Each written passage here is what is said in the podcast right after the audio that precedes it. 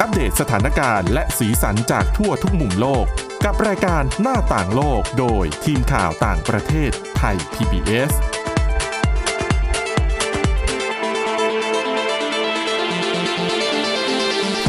สวัสดีค่ะ ต้อนรับเข้าสู่รายการหน้าต่างโลกนะคะ มาอัปเดตสถานการณ์แล้วก็สีสันจากทั่วทุกมุมโลกกับทีมข่าวต่างประเทศไทย PBS ค่ะ เจอกันทุกวันจันทร์ถึงวันศุกร์เลยนะคะ วันนี้อยู่กับคุณวินิษฐาจิตกรี แล้วก็ดิฉันทิพย์ตะวันเทระในยพงค์ค่ะ สวัสดีค่ะ สวัสดีค่ะ เมื่อวันพฤหัสที่ผ่านมา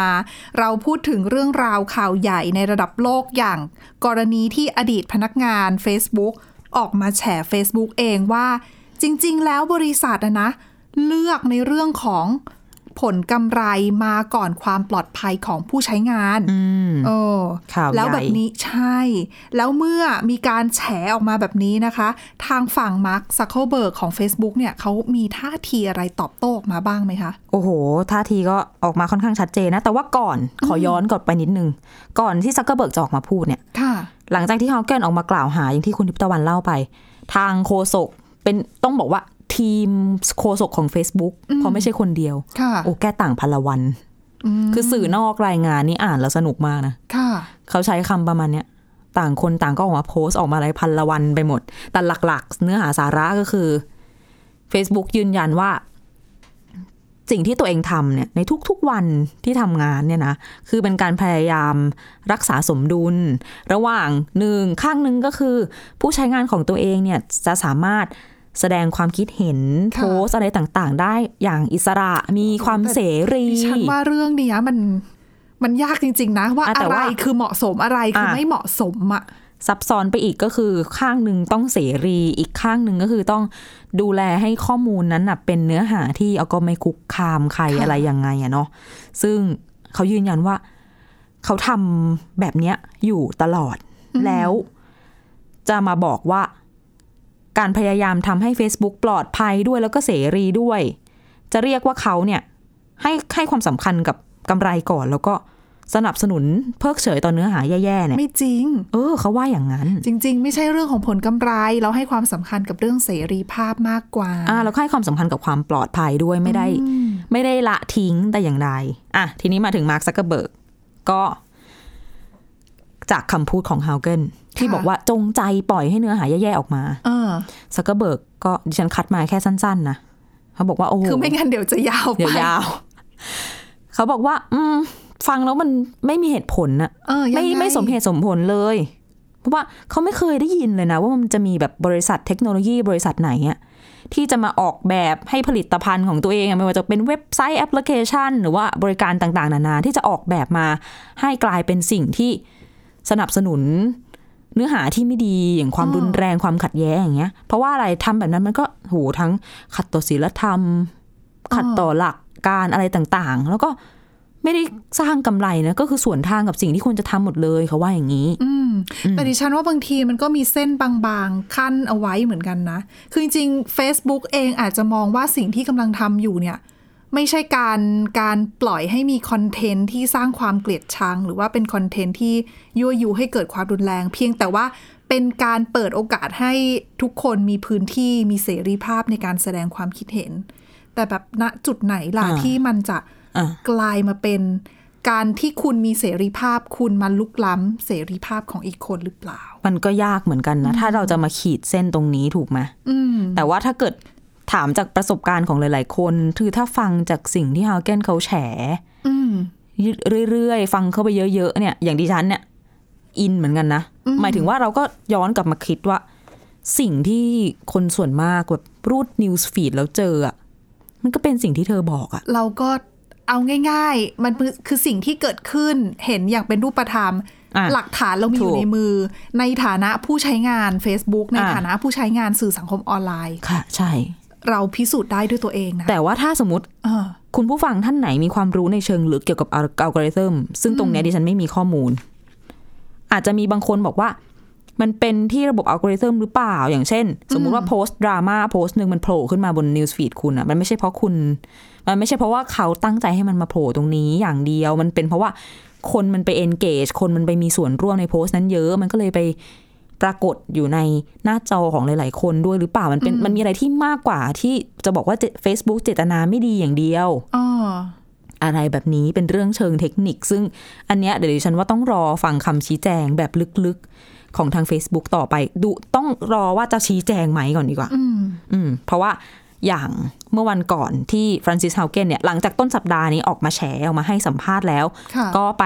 ให้การกับคณะกรรมาธิการ วุฒิสภาสหรัฐ เป็นคณะกับอนุกรรมาธิการ เฉพาะย่อยด้านพาณิชย์ด้านการดูแลผู้บริโภคเนี่ยแหละ เธอก็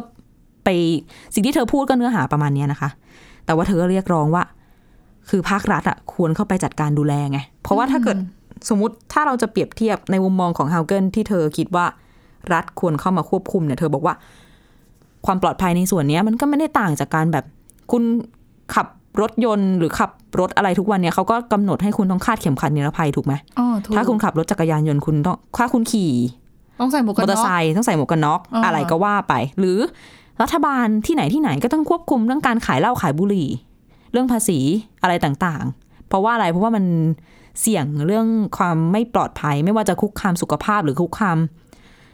ประชาชนในภาพรวมก็เถอะแบบกินเหล้าเยอะเมาแล้วขับอะไรเงี้ยเขาก็ต้องดูแลถูกไหมเธอมองว่ามันมีความสำคัญแบบนี้ ซึ่งทางฝั่งวุฒิสมาชิกของสหรัฐเองก็ออกมาเรียกร้องเหมือนกันบอกว่าเออซักเคอร์เบิร์กเนี่ยควรนะควรจะเข้ามาชี้แจง อีกแล้วเหรอ คือ อ่า คราวที่แล้วที่ไปชี้แจงเนี่ยฉันยังจำภาพได้อยู่เลยอะ เนาะ ที่แบบว่าเขาชี้แจงแล้วบรรดา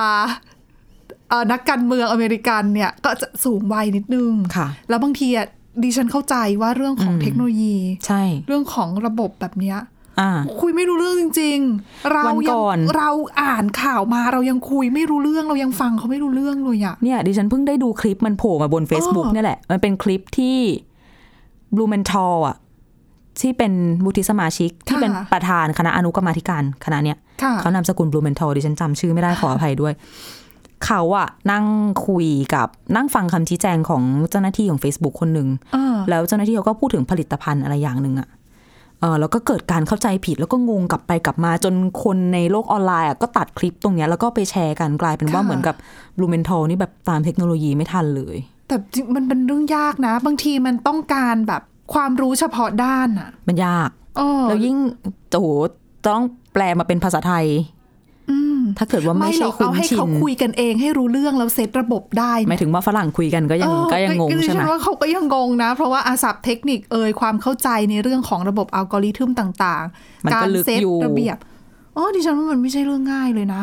มีอีกเรื่องหนึ่งที่ดิฉันอยากเล่าให้ฟังมันมา มันมาเกี่ยวใกล้ๆบ้านเราด้วย อ้อ คือฟรานซิสฮาวเกนเนี่ยให้สัมภาษณ์กับ 60 minutes แล้วก็พูดถึงเรื่อง ผลกระทบจากสิ่งเนี้ยจากสิ่งที่เกิดขึ้นกับ Facebook เนี่ยต่อการเมืองในในต่างประเทศต่อเรื่องของไม่ใช่แค่การเมืองอย่างเดียว อืม ความมั่นคงความปลอดภัยอะไรต่าง ๆ มีด้วยนะคะ มีด้วย อืม เพราะว่าอะไร เพราะว่าอะอย่างเรื่องของระบบการดูแลเรื่องความปลอดภัยที่ Facebook เขาทำอยู่เนี่ย คุณผู้ฟังคุณทิพย์ตะวันอย่าลืมว่ามันเป็นภาษาอังกฤษถูกปะ อ่ะถูก ถ้าในสหรัฐอเมริกามีเรื่องเลือกตั้งขึ้นมา เขาก็อาจจะมี อ๋อ AI มีคนที่เขา ใช่ ต้องเขียนระบบ เพาเขาก็จมีข้อมูลอยู่ ถูกต้องเขาก็ต้องทำระบบเพื่อที่จะตรวจสอบการใช้ภาษาว่า อ่า เป็นคีย์เวิร์ดแบบไหนคำว่าอะไร Detect ที่เขาจะต้องดู ที่เขาจะต้องเฝ้าจับตามอง เหมือนทุกวันเนี่ยที่เราถ้าเราแชร์โพสต์อะไรที่มีคำว่าวัคซีน อ่า ในภาษาไทยอ่ะ มันจะขึ้นมาเตือนเจอไหม นั่นแหละ มันเป็น ไม่ได้เล่น ระ บบไม่ได้เล่น มันเป็นระบบ AI เป็นระบบปัญญาประดิษฐ์ที่ ค่ะ เหมือนตรวจสอบอัตโนมัติ อ่า แล้วคุณอย่าลืมว่า อันนั้นภาษาอังกฤษ ก็ดี แล้ว เทคได้แหละ อ่ะ แต่พอเป็นภาษาอื่น ๆ ที่ไม่ใช่ภาษาอังกฤษอ่ะ ทั่วโลกเนี่ยมีภาษา กี่ อยู่ ภาษา โอ้ยหลายพัน ใช่ไหมะ ใช่ แล้วที่ Facebook ใช้เล่นอยู่เนี่ย แล้วที่ Facebook ใช้หลักๆ มีผู้ใช้งานหลักๆ ก็จะเป็นอังกฤษกับฝรั่งเศส เพราะว่าคนใช้ภาษาฝรั่งเศสเยอะ อ่า ในหลายประเทศประเทศอดีตอาณานิคมเอ่ยอะไรเอ่ยอันนั้นโอเคก็ถือว่า อ่ะดีเทคได้ เขาลงทุน มีมีฐาน ทำระบบ ข้อมูลอยู่ ถูก แล้วทีนี้ในประเทศอื่นๆล่ะ มีอีกหลากหลายประเทศ ซึ่งรวมถึงบ้านเราไทย เมียนมาและต่างๆ นานา ไม่ใช่แค่ภาษายากอย่างเดียว มันจะมีเรื่องวัฒนธรรมในในภาษารวมไปถึง ด้วย เราเนี่ย เวลาบางทีคุยกันถ้าเป็นเรื่องการเมืองอย่างเงี้ย คือไม่อาจจะไม่ได้ใช้ค คำศั ำ พท์ ที่ เป็นคำการเมืองแต่ อ่า เป็นคำอย่างอื่น นั่น แล้วที่เข้าใจในบริบทนั้นน่ะ ได้ว่ามันคือประเด็นทางการเมืองอะ ถูก จะดีเทคได้ยังไงคุณ ต้องทำระบบขึ้นมาใหม่ ใช่ระบบมันไม่ได้มาเข้าใจวัฒนธรรมของเราไง เราไม่จำเป็นต้องลงรายละเอียดนะ ว่าระบบในการแบบเข้าใจภาษาอะไรอย่างนี้เป็นยังไง แต่ว่าพูดเรื่องเงินเลย อ่า ว่าการลงทุนทำระบบความปลอดภัยสำหรับ เท่าไหร่ แต่ละภาษา คือถ้าคุณทำระบบในภาษาไทย คนใช้งานคนไทยมี กี่ เท่าไหร่ ล้าน ไม่ถึง 70 ล้าน อืม คนใช้งานมีเท่าเนี้ยราคาของการทำระบบมันเท่ากับราคาในภาษาอังกฤษ อ่ะถูก คือถ้าคุณจะไปขยายตลาดในประเทศใหม่ ในประเทศไกลๆสักที่หนึ่งที่ต้องทำภาษาใหม่แต่ต้นทุนมันเท่าเดิม แต่คนที่ใช้ภาษานั้น น้อย นั่น ถูก หมายความว่าต้นทุนต่อหัวนะคะ มันจะสูงขึ้น ใช่แล้ว จะยอมจ่ายหรือเปล่า นั่นก็ทำให้เขาไม่ได้ทำแบบนั้นในทุกภาษา อ๋อ คือถ้า อ๋อ อ่า มันก็คือหลักการทำธุรกิจธรรมดาทั่ว ถูก ไป ต้อง เลยนะ ใช่เลย คือถ้าคุณผลกำไรไม่พอเนี่ย คุณตีต่อหัวออกมาแล้ว มันไม่คุ้มอะคุณก็ไม่ทำ ใช่ค่ะ แล้วนั่นก็เป็นเหตุให้เรื่องของความปลอดภัยในบางพื้นที่ถูกละเลย ซึ่งตัวฮาวเกนเนี่ยก็พาดพิงมาถึงกรณีของการ เหตุการณ์ที่เกิดขึ้นเมื่อปี 2561 ที่เมียนมาที่เพื่อนบ้านของเราเนี่ย ซึ่งเธออ้างว่ากองทัพเมียนมาเนี่ยใช้ Facebook เป็นเครื่องมือเหมือนกัน ในการปลุกปั่น กระแสทำให้นำไปสู่สิ่งที่ใครๆ เรียกกันว่าเป็นการฆ่าล้างเผ่าพันธุ์ชาวโรฮิงญา เวลาเบรกแรกหมด แต่ว่ามีอีกนิดนึงขอให้มันจบเรื่องนี้ไปฮาวเกนยังบอกอีกด้วยว่าเธอยกตัวอย่างนะว่า ให้ลองจินตนาการตาม สมมุติคุณเป็นชาวบ้านในหมู่บ้านหนึ่งที่อยู่ในแอฟริกา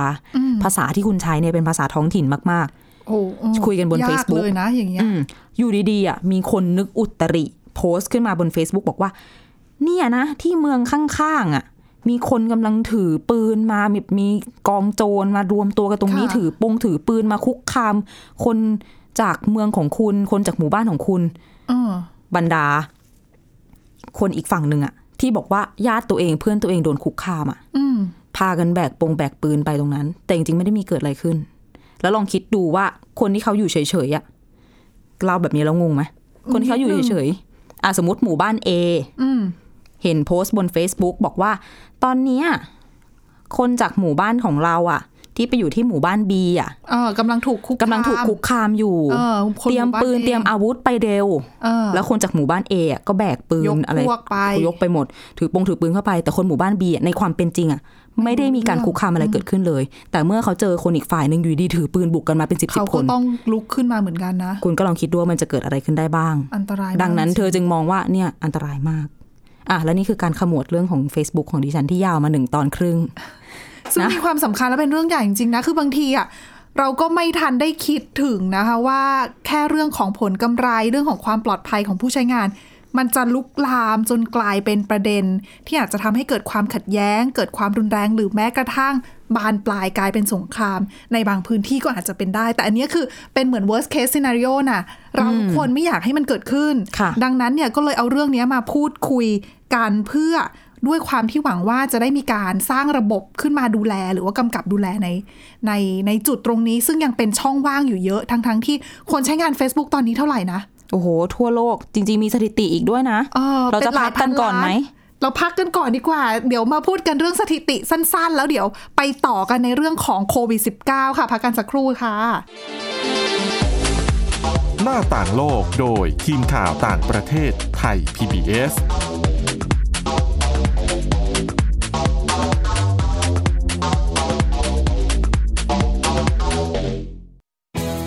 ไทย PBS ดิจิทัล Radio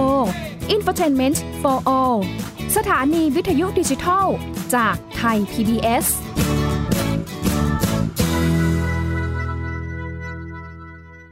เพียงแค่มีสมาร์ทโฟน ก็ฟังได้ไทย PBS ดิจิทัล Radio สถานีวิทยุดิจิทัลจากไทย PBS เพิ่มช่องทางง่ายๆ ให้คุณได้ฟังรายการดีๆ ทั้งสดและย้อนหลัง ผ่านแอปพลิเคชันไทย PBS Radio หรือเวอร์ไบเว็บไทยพีบีเอสเรดิโอ .com ไทย PBS ดิจิทัล Radio Infotainment for all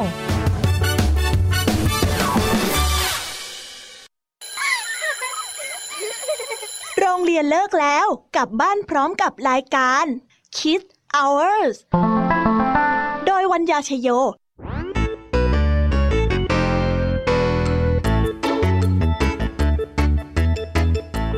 พบกับนิทานคุณธรรมสอนใจกับครูไหวใจดี ว่าไม่ควรเชื่อคำพูดของคนพลาน นอกจากนี้ลุงทองดีกับเจ้าใจ ยังมีนิทานสุภาษิตมาเล่าให้ฟัง นี่พวกเอ็งเนี่ยนะ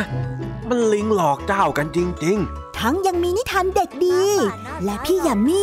เล่านิทานสนุกสุดหันษาให้น้อง ๆ ได้ฟัง ทุกวันจันทร์ถึงศุกร์ 17 นาฬิกา ทางวิทยุไทย PBS www.thaipbsradio.com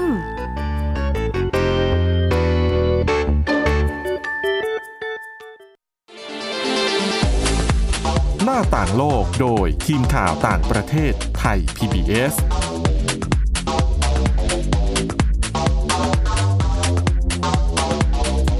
ต้อนรับกลับเข้าสู่ช่วงที่ 2 ของรายการหน้าต่างโลกนะคะ คุณวินิษฐาสัญญาไว้แล้วว่า จะมาบอกตัวเลขสถิติการใช้งานของสื่อสังคมออนไลน์หลาย ๆ เจ้า Facebook นี่เจ้าใหญ่ที่สุดนะ ถ้าดูทั่วทั้งโลกนะคะ อืม อันดับหนึ่งของทั้งโลกเนี่ย ก็คือ Facebook อืม มีผู้ใช้งานมากกว่า 2,800 ล้านคนคิดดู ถ้าให้เดาอันดับสองจะเดาถูกไหม โอ้ยากอะ่ะ ยากเนาะ อืม อันดับสองที่ตามมา ทวิต เป็ เต น อร์หรอไม่ใช่ ไม่ใช่ บางที่ไม่ได้เข้าถึง Twitter ถูกต้ WhatsApp หรอ อันดับสองเกือบถูกนะคะ อันดับสองเป็น YouTube นะคะ อ๋อ มากกว่า 2,200 ล้านคน แล้วก็ตัว WhatsApp เนี่ยเป็นอันดับ 3 แล้วก็ Instagram เป็นอันดับทีสี่ อืม 4 ซึ่งเนี่ยสอันดับแรกของทั้งโลก อันนี้ข้อมูลเมื่อเดือนกรกฎาคมนะคะ 4 อันดับแรกเป็นของ Facebook Inc. ไปแล้ว 3 สามสามในสี่อะ ยก แล้ว เว้น พ o l i c y YouTube เหมือนกันด้วยนะ อ่า เออ นั่นแหละ ส่วนในไทยค่ะ ค่ะ อันดับหนึ่งเป็น YouTube คนไทยดู 94% กันเยอะ เราอันนี้เราไม่ดูเป็นตัวเลขนะ อันนี้เป็นข้อมูลปีนี้เขาดูเป็นสัดส่วน YouTube 94%แต่ Facebook ที่มาเป็นอันดับ 2 93%ไม่ได้น้อยหน้านะ อืม อ่า คือทุกคนที่เล่น Facebook ก็เลคือทุกคนที่เล่น YouTube มักจะเล่น Facebook ด้วย ใช่แหละ ดิฉันว่าคนหนึ่งก็เล่นกันหลายแอป อ๋อ ถูกไหมมันก็เลยเป็นตัวเลขออกมาแบบนี้ หดวัพดีกดเปิดทุกอัน แล้วในไทยเนี่ยสิ่งที่ตามมาก็จะเป็นอันดับ 3 คือ Line อ่า สุดท้ายอันดับ 4 เป็น Instagram อย่างในไทยมันก็จะต่างจาก ค่ะ ทางฝั่งตะวันตกหน่อยเขาใช้ WhatsApp ไง อ่าใช่ แต่เราใช้ Line ก็มีแต่เอเชียแหละที่ใช้จริง ๆ ก็ไม่ใช่แต่เอเชียนะ มีแค่ไม่กี่ประเทศ มีแค่ไท ใช้ ย ไลน์ ที่ ญี่ ฉัน ปุ่นน่ะ เกาหลี เกาหลีไม่ใช้เกาหลี เอาเหรอ ไม่ค่อยใช้ไลน์เกาหลีที่ฉันว่าเขาใช้ไอ้ คา คา คาว คาวของเขาอ่ะ เพราะที่ฉันเจอที่อิน แล้ว โด ก็ นีเซีย SNS หรืออะไรสักอย่างนะที่ฉันจำชื่อไม่ได้อ่ะ ไม่รู้จักแล้วล่ะ อืม ถ้าฟิลิปปินส์ก็จะใช้ Viber อ่า WhatsApp อินโดนีเซีย ใช่ มาเลเซียก็ แต่ละที่ WhatsApp ก็ใช้ แต่ดู WhatsApp จะ แพร่หลายกว่า ดูจะแบบกลางๆที่สุดแล้วเหมือนกับไปไหนกันประเทศอะไรขอ WhatsApp ก็ก็ได้ แต่ถ้าขอไลน์ปุ๊บ แต่ งง บ้านเราไม่เล่นไง WhatsApp อะไม่ค่อยน้อย ก็จริง ก็เราเราไปหนักกันทางทางไลน์อะนะคะ ใช่ เออแต่ยุคเรานี่จะเล่นแบบ Hotmail อะ เราเนี่ย น้องๆฟังแล้วงงแล้วนะคะ Hotmail อันนั้นคืออะไรนะ ที่เราเล่นสมัย กิดไทั ก่อนอะ MSN เออ MSN ยังไม่นับ ICQ ที่ฉันทันด้วย Perch เนี้ยเหรอ Perch ไม่ไม่ไม่ทันอะทัน Perch ICQ อะ Perch นี่ดิฉันเรียนประถมอะยังเล่นไม่เป็นเลย อ่ะไม่แน่คุณผู้ฟังคนไหนคุ้นกับ แอปพลิเคชันไหนหรือว่า ช่องทางในการพูดคุยออนไลน์นะ ฟ้อง มา อายุ แชร์กันได้ ในคอมเมนต์ด้านล่างเลยาง เส งี้ มือนเฉลยอายุไปแล้วนะคะ เอออ่ะ จบเรื่องราวของการแฉ Facebook เรื่องต่อมาอย่างที่สัญญากันเอาไว้ในเรื่องของโควิด -19 นะคะ ค่ะ คืออันเนี้ยเป็นเรื่องที่ถึงแม้ว่าบ้านเรา หลาย ๆ คนเนี่ยจะฉีดวัคซีนอ่ะ mRNA เนี่ยอาจจะไม่ได้ฉีดอะส่วนใหญ่ก็น่าจะฉีด a s t r a z เซ e c a นะคะสองเข็ม แล้วก็ตัว แล้วก็อาจจะมีบูสเตอร์ก็ อ่า อาจจะรออยู่ว่ายังไง หรือว่าบางคนรับซีโนแวคไปแล้วสองเข็มก็เริ่มทยอยบูสเตอร์แอสตราเซเนกาแต่ว่าอันนี้เป็นเรื่องราวผลการศึกษาในสหรัฐอเมริกาเป็นเรื่องของประสิทธิภาพในการปกป้องของเออประสิทธิภาพของวัคซีนในการปกป้องโควิดเราจากโควิด -19 นะคะ ในสหรัฐอเมริกาแน่นอนเขาฉีด mRNA ก็คือวัคซีนไฟเซอร์และ BioNTech ค่ะ อันนี้มันเป็นข้อมูลที่ทางคณะนักวิจัยค่ะ ในสหรัฐอเมริกาเนี่ยเขาไปรวบรวมข้อมูล ของชาวอเมริกันนะคะ ที่เป็นสมาชิกของศูนย์ดูแลสุขภาพในรัฐแคลิฟอร์เนียค่ะ ค่ะ เก็บข้อมูลเนี่ยระหว่างเดือนธันวาคมปีที่แล้วก็คือเป็นช่วงที่สหรัฐอเมริกาเนี่ยเริ่มฉีดวัคซีนไฟเซอร์ให้กับประชาชน ค่ะ อเก็บตั้งแต่ธันวาคมปีที่แล้วมาจนถึงสิงหาคมปีนี้นะคะ ข้อมูลของประชาชนที่มีเนี่ยถืออยู่ในมือถึงเกือบ3ล้าน4แสนคน อืม ถือว่าเป็นชุดใหญ่มากทีเดียว มาก เออ แล้วเขาบอกว่าเนี่ยในจำนวน 3 ล้าน4แสนคนเนี่ยทำให้เขาได้ข้อสรุปออกมานะคะว่าประสิทธิภาพของวัคซีนไฟเซอร์ในการที่จะป้องกันการติดเชื้อเนี่ย อ่ะ จะลดลง ประสิทธิภาพลดลงหลังฉีดเข็ม 2 นะคะ 6 เดือน อ๋อ คือถ้าคุณฉีดเข็ม 1 เข็ม 2 เป็นไฟเซอร์เนี่ย ฉีดเข็ม 2 ปั๊บผ่านไป 6 เดือน ภูมิคุณตกนะคะ ประสิทธิภาพในการป้องกันการติดเชื้อลดลง นั่นหมายความว่าโอกาสในการที่คุณจะติดเชื้อโควิด -19 มันจะเพิ่มขึ้นค่ะ จากเดิมเนี่ยฉีดเข็ม 2 ไปปุ๊บ มี 88%ประสิทธิภาพ ผ่านไป 6 เดือนเหลือ 47% อืม ตกเยอะนะ เยอะ อ่าอันนี้คือเป็นเรื่องของประสิทธิภาพในการป้องกันการติดเชื้อ แต่การฉีดวัคซีนแน่นอนมันมีเรื่องป้องกันติดเชื้อกับอีกอันหนึงคือป้องกันการเข้าโรงพยาบาลและเสียชีวิต ก็คือการป่วยหนัก อ่าอันนั้นเนี่ยเขาบอกว่าประสิทธิภาพผ่านไป 6 เดือนแล้ว ยังถือว่ามีประสิทธิภาพในระดับสูงนะคะ อ่า ยู่ที่ประมาณร้อยละ 90 ค่ะ ซึ่งเขาบอกว่าการที่เขาทดสอบแบบเนี้ยมันเกิดขึ้นในช่วงที่เดลต้ากำลังแพร่ระบาดอย่างหนักในสหรัฐอเมริกาด้วย ดังนั้นนั่นหมายความว่าวัคซีนตัวนี้ ยังมีประสิทธิภาพในการป้องกันอาการหนัก ป้องกันการเสียชีวิตแม้กระทั่งกับสายพันธุ์เดลต้าด้วย แต่ว่าก็คงติดเชื้อแล้วก็ป่วยแสดงอาการนั่นแหละ แต่ว่าไม่หนัก ถูกต้อง ซึ่งเขาบอกว่าจากข้อมูล 2 ชุดที่เขาได้มาเนี่ย เรื่องที่ว่าประสิทธิภาพในการป้องกันลดลงในป้องกันการติดเชื้อลดลง แต่ว่าประสิทธิภาพในการป่วยอาการหนักเนี่ย เท่าเดิม เขาเลยสรุปว่าจริงๆแล้วเนี่ย ปัญหาไม่ได้เกิดที่ว่าสายพันธุ์ของโควิด -19 แข็งแกร่งมากขึ้น หรือว่าอันตรายมากขึ้นนะคะ ค่ะ แต่สามารถสรุปได้ว่าตัววัคซีนเองเนี่ยเสื่อมประสิทธิภาพ คือเหมือนมีประสิทธิภาพในการป้องกันเนี่ยลดลงเมื่อเวลาผ่านไป อืม ก็แน่นอนว่าข้อมูลเนี้ยก็น่าจะถูกใช้เป็นข้อมูลเพื่อขอการสนับสนุนให้ทางหน่วยงานรัฐในประเทศต่างๆเนี่ยอนุมัติการฉีดวัคซีนที่เป็นเข็มกระตุน้น ซึ่งก่อนหน้านี้อิสราเอลก็อ้างข้อมูลแบบนี้แหละ ที่ทำให้เริ่มฉีดวัคซีนเข็มสามไฟเซอร์เข็มสามในผู้สูงอายุไงแล้วก็ไล่อายุลงมา ใช่ก็ก็ถือว่าอันนี้คือจริงๆอ่ะเขาบอกว่าเป็นข้อมูลที่ไฟเซอร์เคยเปิดเผยมาก่อนหน้านี้ แต่ว่าตอนนั้นยังไม่ได้ทำ peer review ค่ะ แล้วล่าสุดที่เปิดเผยอีกครั้งเนี่ย เป็นเพราะว่าเขาทำ peer review แล้ว แล้วก็ตีพิมพ์ลงในวารสารทางการแพทย์ The Lancet ด้วย อืม แต่จำนวนกลุ่มที่เข้าร่วมทดลองหลักล้านเนี่ย มันก็น่าเชื่อถือขึ้นเยอะ ใช่แต่เขาบอกว่าการเก็บข้อมูลของเขาเขาใช้การเก็บ คือให้ผู้ที่ผู้ที่เข้าร่วมการเก็บข้อมูลเนี่ย ไปตอบแบบสอบถาม ให้ข้อมูลสุขภาพผ่านทางเหมือนแอปพลิเคชันของเขาอะซึ่งมันทำให้เขามีข้อจำกัด ค่ะ ว่าการเก็บข้อมูลเนี่ยมันอาจจะไม่ได้มีข้อมูลในเรื่องอื่นๆ เช่นว่า คนคนนั้นที่ไปให้ข้อมูลเนี่ยปฏิบัติตามมาตรการป้องกันโควิด -19 มากน้อยแค่ไหน ระวังไหมอะไรอย่างนี้ เออคือสวมหน้ากากเป็นประจำหรือเปล่าทำอาชีพที่เสี่ยงติดโควิด -19 หรือเปล่า ค่ะ หรือว่าการที่คือพอสถานการณ์โควิดเริ่มดีอ่ะคนก็อาจจะไม่ค่อยแล้วแล้วแถมฉีดวัคซีนแล้วเนี่ย คนก็ไม่ค่อยหมั่นตรวจเชื้อหาเชื้อโควิด อ่าด้ -19 วย สักเท่าไหร่ แล้วถ้าพบว่าติดบางทีก็ไม่ไปตรวจหรอกว่าติดสายพันธุ์ไหน ซึ่งตรงเนี้ยเขาบอกว่าอาจจะทำให้ข้อมูลเขาเนี่ยไม่ถูกต้องร้อยเปอร์เซ็นต์ ค่ะ ก็เลยต้องรอผลศึกษาเพิ่มเติมหลังจากนี้อีกด้วยนะคะอ่ะ และนี่คือทั้งหมดของรายการหน้าต่างโลกที่เราเอามาฝากกันในวันนี้ แม้จะเรื่องราวไม่ค่อยหลากหลายเท่าไหร่ แต่ว่า โอ้แน่นอนว่าให้เป็นข้อมูลที่น่าสนใจนะคะแล้วก็